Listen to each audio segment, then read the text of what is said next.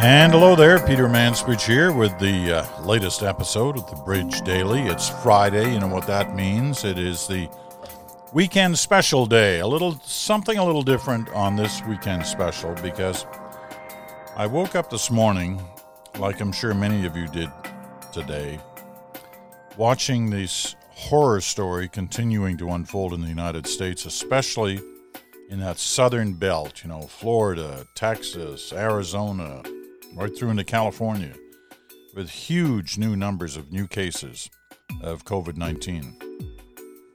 Many states, more states are doing poorly with increasing numbers than there are states that are with decreasing numbers. This is a big problem. How much of a problem is it for us? And that's the question I woke up thinking about today. I mean, I know we have a closed border. I get it. But they are our neighbor. And they are in uh, serious trouble with the way things are unfolding for them on the uh, virus front. And so I decided to reach back to uh, one of those who's helped us on the Bridge Daily in the past. That's David Fisman. He's from the University of Toronto. He's with the Dalla Lana School of Public Health. So I reached out to David again, and and that's basically the issue, the question that I was asking him. Now this will uh, this runs about seven or eight minutes. It's really good though his kind of assessment of where we are, how we're doing, how they're doing, these Americans, the impact it could have on us, and how we have to be realistic about the situation we're in, what we should be expecting, not only for this summer, but this fall. So I want you to play, uh, pay close attention to this. I found it a uh, real eye opener. So here he is, David Fisman from the University of Toronto's Dalla Lana School of Public Health. So, David, uh, you know, things seem to be going pretty well in Canada, but they're not going well in the States. And it leaves one wondering how concerned we should be, even with a closed border. How concerned should we be about what's happening in the States? Well, you, you know, I, I think the situation in Canada is very, very different. And even within the United States, you know, it's a big country and you have a lot of different approaches to this pandemic going on. So um, I think there are regions within the U.S. that are are are heading into a bad time. It looks bad now. I think next week it's going to look a lot worse. Um, in Canada, you, you, know, it's one of the cards we've been dealt. Is is our our, our, our next door neighbor is a very big place with a very big economy that's intertwined with ours, and we can't, you know, we can't do sort of. Uh, it's not like conjoined twins where we can undergo surgery and detach ourselves. We're we're we're attached. So, to some extent, the U.S. is going to continue to be our problem as as as they struggle with their coronavirus um, uh, epidemic. That said, um, the border sort of presents us with opportunities to control disease importation. We can be doing a lot more testing. Um, we can embrace uh, the use of technology, apps, things like that at the border. Uh, we can do monitoring of, of quarantine and isolation um, uh, in people who do cross the border. So, so the border is a place where we actually have a lot of control. We can also um, we know a lot about how to control spread, and our surveillance systems in Canada are are improving slowly but surely. We topped 30,000 tests a day tests uh, over the over the last 24 hours in Ontario, so we're in a much better place than we were um, a couple of months ago, and, and we're sort of along with Quebec. I mean, we're the two laggard provinces within Canada. So I think I think surveillance will remain our eyes and ears, and we'll continue to control this as we need to within the country. We can step things up at the border. Um, uh, you know, a lot of the, the, the volume of travel is much reduced, so it's not like we're we're we're importing. Uh, I don't think hundreds of cases a day from these hotspots. We don't you know don't have a lot of travel relative to baseline volumes from Texas or Florida into Canada at the moment and um, and we can, uh, you know, we can control uh, what does come in by stepping up, uh, stepping up at the border. Um, you know, th- this disease isn't going anywhere. We're not. We're not New Zealand. We're not Taiwan. We're not striving for elimination. It's it's simply. I don't think it's realistic for us. Um, what is re- what is mind, real? What is realistic well, for us? I, I think I think what we can do is we can be as good as we can possibly be on on on control right now when I think we're getting a substantial seasonal assist. You know, the weather is letting us be outside, letting us not be crowded together. Um, we can try to keep disease to the lowest possible levels uh, using sort of uh, uh, you know contact tracing, quarantining of, of, of contacts of cases, getting better at that. We're not very good at that, I don't think yet, but we we we have a window now to get better. Um, we can react in a nimble way when we need to lock down again, and I think it's almost inevitable that we will need to at some point over the fall need to need to lock down we can continue to prepare and build capacity in hospitals for what I think is going to be an ugly fall. So it, we, we, can we can continue to you know be very vigilant and and keep um, keep disease out of out of vulnerable parts of the country and vulnerable locales. Um, you know, one of the a lot of this is sort of sort of Sherlock Holmes. It's, you know, you get information from the dogs that don't bark.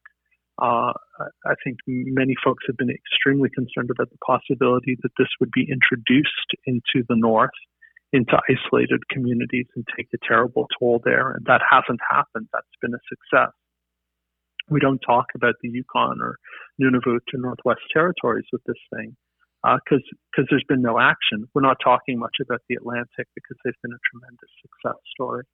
Uh, but but um, you know the U.S. reminds us that if you neglect this, if you're stupid about it, uh, I'll use that word. If you're stupid about it, if you say, "Well, look at that, we locked down, it didn't happen," everybody back to business, uh, everybody you know, everybody gather, concerts back on, what what have you, you know, go to the beach and hang out. Uh, this will bite you, and we don't have to be stupid. I, I, I think I think the politics, although they veer in that direction at times in Canada, are much less toxic and much less divided than they are in the U.S. right now, and I think that puts us in a better place. Um, I think one of the one of the strange liabilities that being next door to the U.S. Uh, confers on us um, is not medical or disease related per se, but you know, it, it, it's sort of like, and again, you, you know, there's some very good responses happening in individual states, New York, Massachusetts. A lot of the Northeast is doing actually quite well and doing smart things. But the U.S. in aggregate has the largest COVID epidemic in the world and the largest death toll in the world. I think about a third of the counted deaths at this point. They're they're pushing 130,000 counted deaths. So I think um, the U.S. almost confers liability upon us by the convenience of you know being able to to to look at Canada and say, oh well, you know we're doing well. Look look next door at the U.S. and uh, what a, what a disaster that is. That's not that shouldn't be our comparator right now. Our our our, our peer countries on this are Australia, Germany, South Korea, a lot of those places are doing better than us. They're they're being smarter than us. They're learning as they go, and they're not being dogmatic or silly about things like masks, for example. And I, you know, I think those are our peer countries, and those are our comparators, and, and I think we want to be in that leading pack. We don't want to be. You know, I keep thinking about this as one, you know, one of those those. You watch the Olympics and you watch the you know, the, you watch people run 10K on a track or something like that, you know, and, and you can say, oh, well, you know, that person who finished a minute behind everyone else is still a very, very good runner, and that's fine. Um, and they're not with the person who kept getting lapped repeatedly. but you know, you, you don't want to say I, you know, I, I, I finished ahead of the person who got lapped repeatedly and probably shouldn't have been at the Olympics. You want to be at that pack that so you want to be in the pack that kind of crosses the finish line altogether, and that's where we belong. We're a country that has a lot of, you know, good stuff, good people, good resources, ability to organize, ability to beat this thing, and we've demonstrated that across the country. I mean, Saskatchewan is is, is as good as Korea. Uh, the Atlantic provinces are as good as New Zealand, right? But we want the whole country to be that way, and we don't want these silly comparisons to a country that's really unfortunately struggling.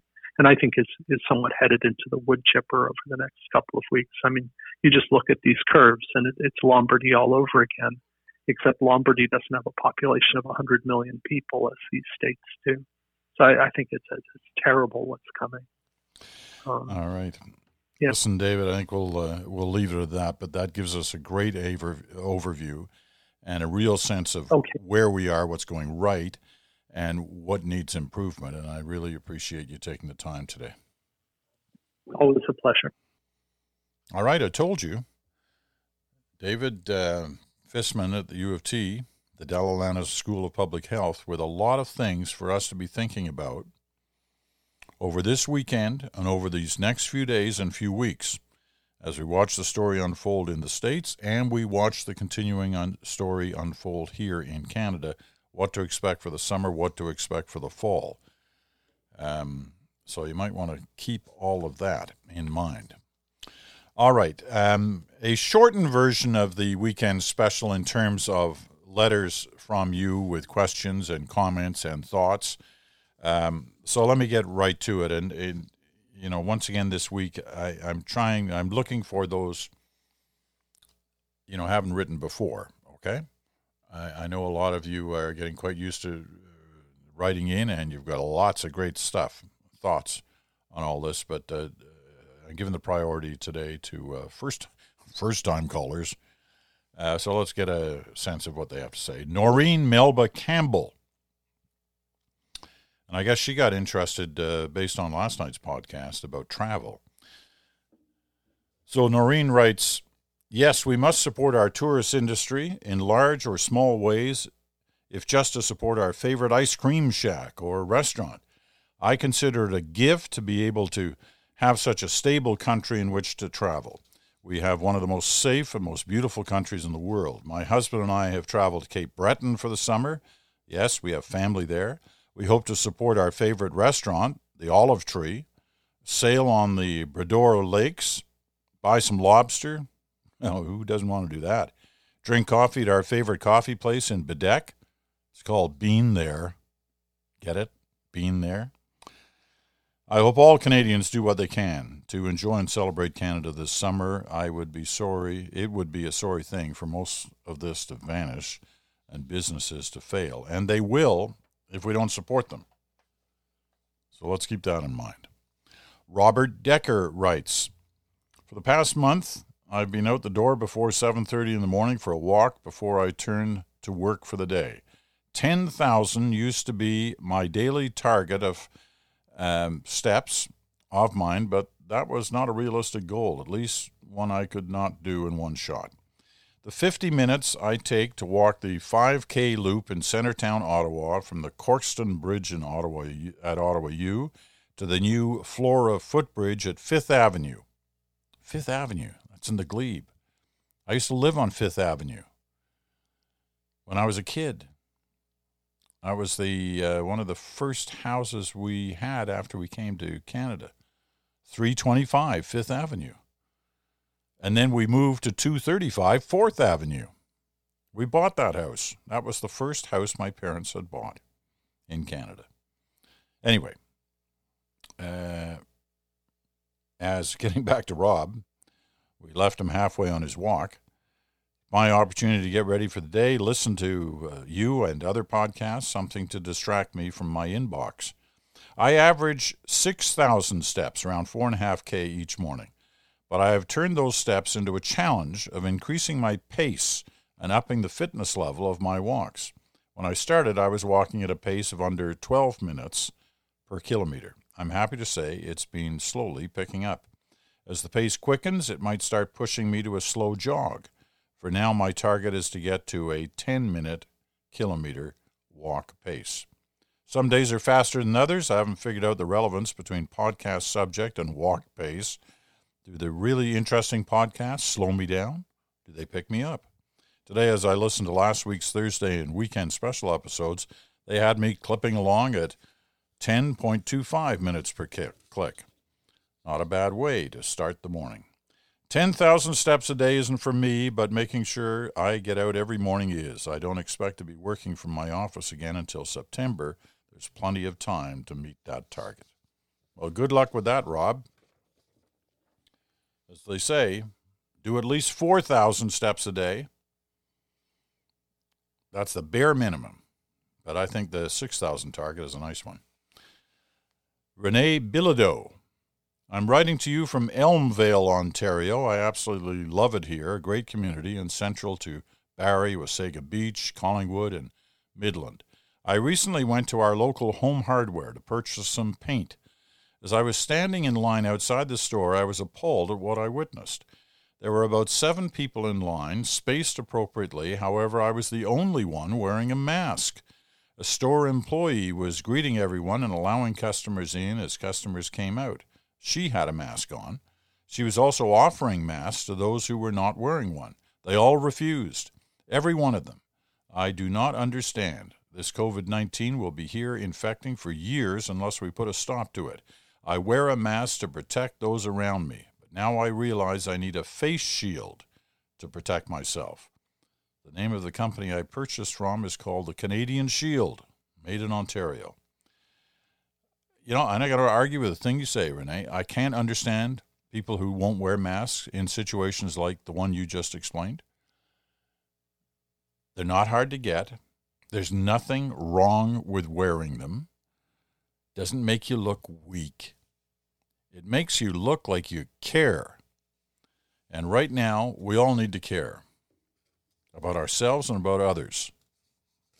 And wearing a mask is part of that. You know, if you don't want to end up like those places south of the border, they're going through hell right now.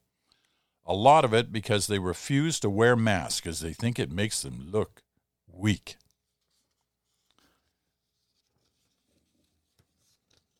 You know, get in the game.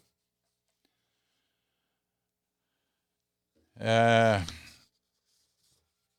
Austin Spear from Edmonton you get a kick out of this one. You ready? Peter, I've been listening to your podcast since the beginning, and I have really enjoyed it so far. I've always found you to be an ultra professional journalist who presents the news in a fair and objective manner, and it's great to see that you're keeping it up with a post retirement podcast. Just wanted to share with you that I started listening to your podcast at the same time that I started listening to Will Ferrell's Ron Burgundy podcast. Listening to the two side by side, it almost sounds as though Will Ferrell's is a parody of yours. I know it's not really, and I find that greatly amusing. Hey Austin, if it if it gives you a few laughs, good on you. But you are the first person to write in and compare me to Ron Burgundy. Thank you for that. Makes my weekend. It'll make me very popular with my son, who's a huge Ron Burgundy fan. Willie will love that somebody made a connection between the two podcasts. All right. One one repeat. Repeat one veteran of the podcast. I've chosen one, one to read of the many who've written in again. Is from Carolyn Black. A few weeks ago, you talked about swimming pools being the new toilet paper. Remember, I said you here in, in the Stratford area, which apparently is per capita the highest swimming pool area in the country. I don't know whether that's true or not, but that's what they say here in the swimming pool business. But right now, you can't get, a, certainly an above ground pool, you can't get one before September. They're sold out and they're back ordered. So Carolyn writes, a few weeks ago you talked about swimming pools being the new toilet paper, an unexpected outcome of the pandemic. I'm sorry if you've already addressed my question. I haven't. My husband is on the board and finance committee of his golf club, and by all reports, things are going great. Every day is a Saturday. Tee times are booked solid, memberships are selling very well. A lot of planning and work and expense is going into keeping things safe at the course, but it's a much better outcome than was expected in the early days. It got me thinking, aside from the expected winners coming out of COVID 19, and we know those winners Amazon, grocery stores, Shopify, businesses with online models. What are the other success stories of types of businesses doing unexpectedly well during this time? Have you come across any info on that?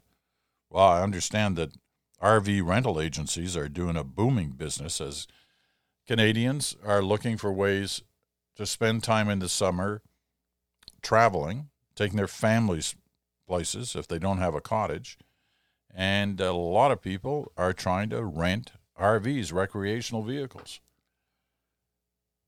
And good for them if they are. Although they've got to learn how to drive them. I've always kind of freaked out when I uh, when I look at an RV, thinking there's no way I could do that. I'd I'd be totally concerned about having to back up anywhere. You just always have to be going forward, and that's tricky. Anyway, before we close the weekend special, and it'll be a shorter than usual one this this week. Uh, a couple of things that I wanted to bring up, which I think you might find interesting. This week, if you're one of those who keeps an eye on the stock market, you have probably noticed it's been a real up and down week and it's taken a battering on some days and slight recoveries on other days. But the batterings are mostly because of those awful numbers we're seeing in the U.S. on COVID 19 and the forecast, how things are likely to get worse. You heard David talk at the beginning of this podcast today about how difficult things are likely to get in the States in the next week or two. It's one thing for new cases to be reported, it's another thing when the deaths start to spike up, and they're likely to do that as a result of all the new cases. So that's one of the reasons behind the the back and forth in the market.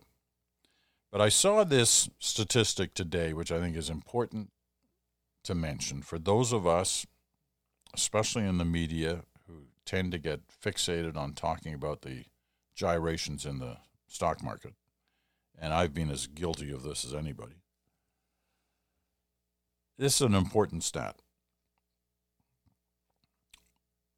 It plays out of the old saying what's good for Wall Street is often bad for Main Street.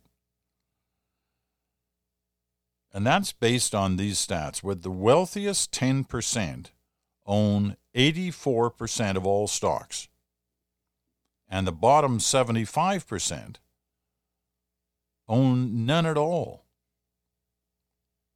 What does that mean? It means a rising stock market or a falling stock market for that point is often of little importance to two thirds of, in this case, Americans.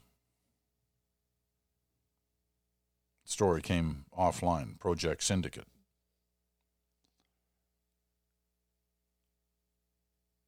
Get that?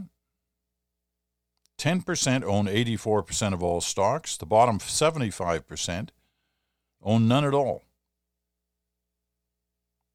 So, stock market gyrations are of little importance to two thirds of Americans. And yet they get an awful lot of play in the media, right? Now, last point, and I think this is this is one over time a number of people have asked me about. And I've just been looking for the moment um, to kind of explain it. You may have seen over time, certainly in the past,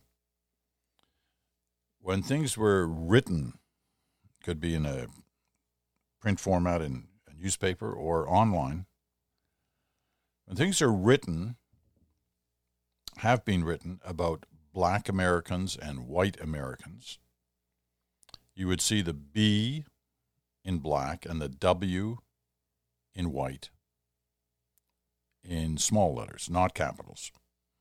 Right? Well, of late, a number of news organizations have changed in one regard on the issue of black, in the phrase black Americans.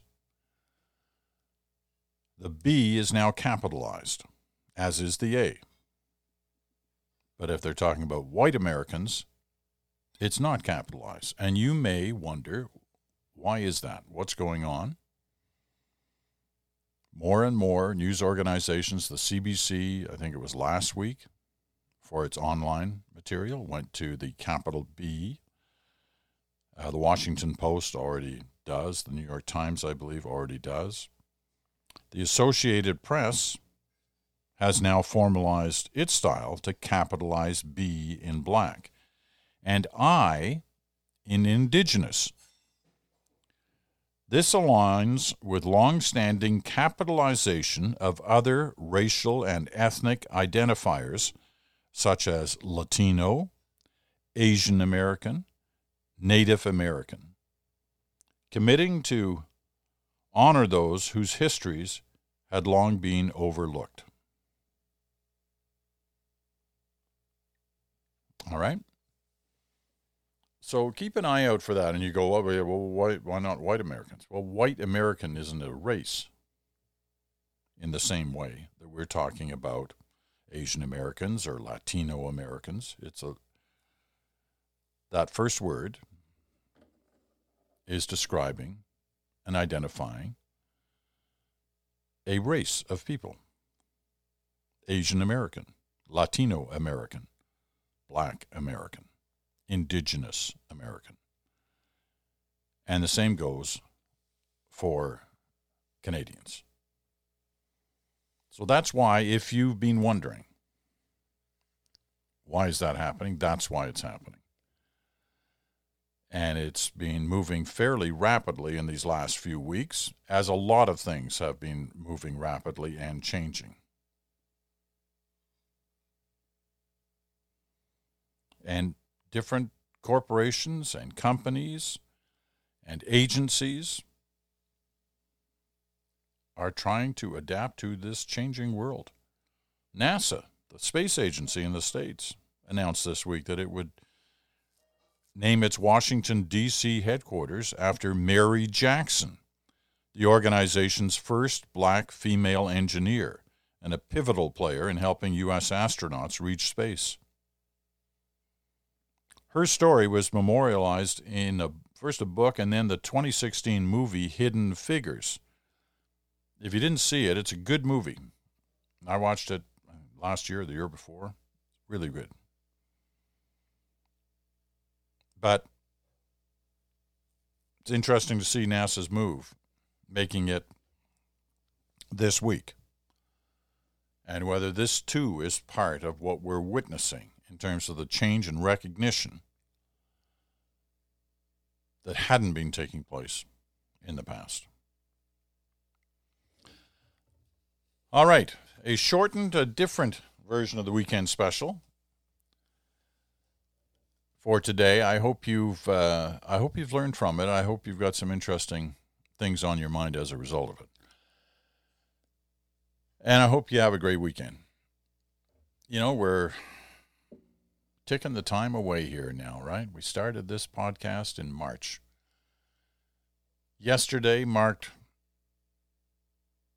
the 25th of June, six months until the day many of us celebrate on December 25th, Christmas Day.